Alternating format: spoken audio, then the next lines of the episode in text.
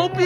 我们有生而为人的自由，不要自由，我们要普世价值，我们要自由、平等、民主、法治。 Queste sono le voci di alcune ragazze e ragazze cinesi. Sono un centinaio, sono le 4 di notte di ieri e non stanno solo manifestando. Stanno provando a marciare verso un punto sensibile, cioè Piazza Tiananmen. Non è una protesta come le altre, non si limita a richieste molto immediate e semplici, come quelle gridate dalle finestre che avevamo raccontato nella puntata Shanghai si arrabbia. Qui l'urlo è questo: non vogliamo la dittatura. Parole insolite. In Cina questo genere di cose non si vede da tempo, la notte di Pechino è stata preceduta da quella di Shanghai e da quella di Nanchino. Sono le proteste contro la politica Covid-0 del governo cinese. E il fatto nuovo è che diventa un'accusa diretta alla leadership del Partito Comunista. Non solo slogan tipo meno tamponi, più cibo, lo striscione che era apparso appeso a un ponte a ottobre durante il congresso del Partito Comunista e che intendeva dire vi preoccupate tanto dei contagi, ma ci chiudete in casa senza preavviso e senza scorte di cibo. Ci fate morire di fame. La protesta di questo fine settimana si spinge parecchio più in là, da meno tamponi, più cibo, è arrivata a pronunciare frasi inaudite tipo Xi Jinping, dimettiti.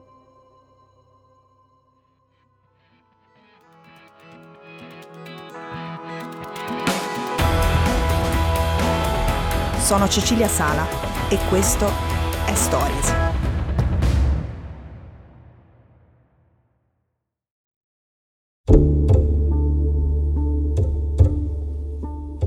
Nei giorni scorsi migliaia di cinesi sono scesi in strada con dei fogli a quattro bianchi contro la censura.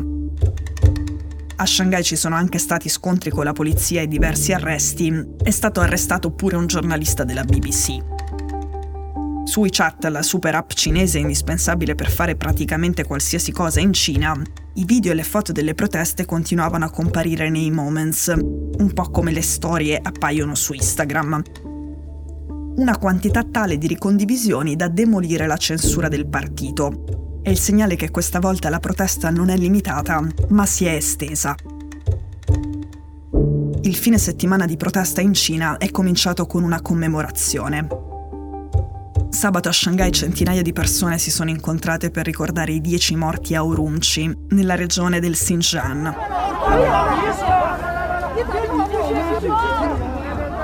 A Urumqi venerdì un palazzo era andato in fiamme ed erano morte dieci persone. Gli abitanti hanno accusato le autorità, secondo loro ci sono stati dei ritardi nei soccorsi a causa delle restrizioni per il Covid. I ritardi non hanno permesso di salvare quelle vite. Le autorità smentiscono, ma ormai la protesta è partita. A Urumqi le persone scendono per strada e non sono poche, sono quelle che state sentendo. Il giorno dopo le manifestazioni contagiano la città già un po' insofferente, cioè Shanghai, la città più ricca della Cina. Lì ci si raduna proprio a Wulumqilu, la via che prende il nome dal capoluogo dello Xinjiang dove ci sono state le dieci vittime ma via via si diffonde ancora ed è questa la grande novità. Non che i cinesi protestino, ma che la protesta sia più capillare, più larga, più estesa, anche se ovviamente per lo più nelle grandi città e nelle università. La politica Covid-0 sta logorando la popolazione. In questi due anni le proteste sono state tante, anche di recente a Canton si è scesi in strada contro le restrizioni, dallo scoppio del Covid la Cina in pratica non ha mai riaperto. Le regole in entrata per chi ci lavora sono severissime e per la popolazione i lockdown sono improvvisi e caotici, esasperanti.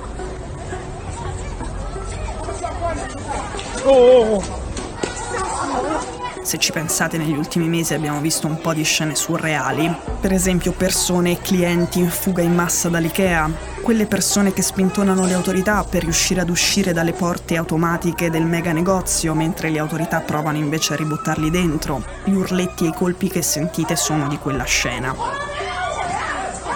E poi soprattutto abbiamo visto tanti lavoratori in fuga dalla fabbrica della Foxconn, l'azienda taiwanese tra i leader della produzione di iPhone per Apple. Ecco, sia i primi che i secondi appunto sono scappati di corsa perché le autorità stavano per chiuderli dentro alle strutture, all'IKEA o alla fabbrica, Chissà per quanto ce li avrebbero lasciati dentro e ovviamente la ragione era un contagio. Quei lavoratori e quegli operai che fanno gli iPhone poi hanno percorso anche centinaia di chilometri a piedi, questo pur di riuscire a scappare e tornare a casa propria.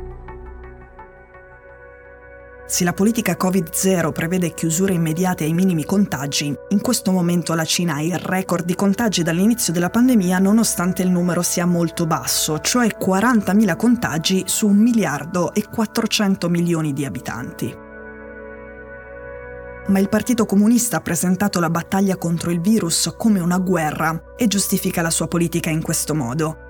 Dicono che i morti in Cina sono stati pochi rispetto all'Occidente, che è vero, ma è proprio grazie alla politica dura. E poi i dirigenti hanno il terrore che il sistema sanitario collassi soprattutto nei piccoli centri. In ogni caso, anche se si volesse, ormai sarebbe molto difficile tornare indietro, perché sulla politica degli zero casi ci ha messo la faccia Xi Jinping. Sopra c'è stampato il suo marchio di fabbrica e lui l'ha rivendicata al congresso nonostante le proteste, anche se diverse da queste, anche se meno clamorose di queste, già c'erano. Ora aspettiamo di vedere quale sarà la risposta del governo a quello che è successo questo fine settimana. Per ora sembra che il copione del Partito Comunista sia sempre lo stesso, dire che le proteste sono ispirate da potenze straniere. Ed è anche per questo ed è anche per questa retorica del Partito Comunista che ieri tra i manifestanti molti hanno ripetuto non sono mosso da forze straniere, sono cinese. Intanto a Shanghai sono comparse barriere ai bordi delle strade per evitare nuovi assembramenti. Sempre a Shanghai ieri è successa una cosa che è il tentativo di cancellare un simbolo. La polizia ha tolto i cartelli stradali con il nome della via dove ci sono state le proteste, che appunto è lo stesso nome della città dello Xinjiang dove ci sono stati morti, quella da cui tutto è cominciato. Un gesto un po' inquietante, ma probabilmente anche inutile togliendo il nome, non svanisce il ricordo del fatto che quelle proteste, con toni così nuovi, ci sono state davvero. Una postilla. Cora continuerà a seguire gli sviluppi di quello che succede con le manifestazioni in Cina con un podcast in pillole di Simone Pieranni.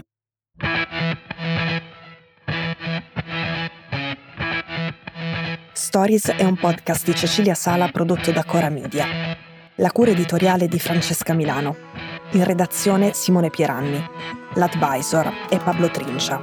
La producer è Monica De Benedictis. La post-produzione e il sound design sono di Cosma Castellucci. La sigla e la supervisione del suono e della musica sono di Luca Micheli. Le fonti degli inserti audio sono indicate nella sinossi. Questo episodio è stato prodotto e sviluppato insieme a Spotify Studios.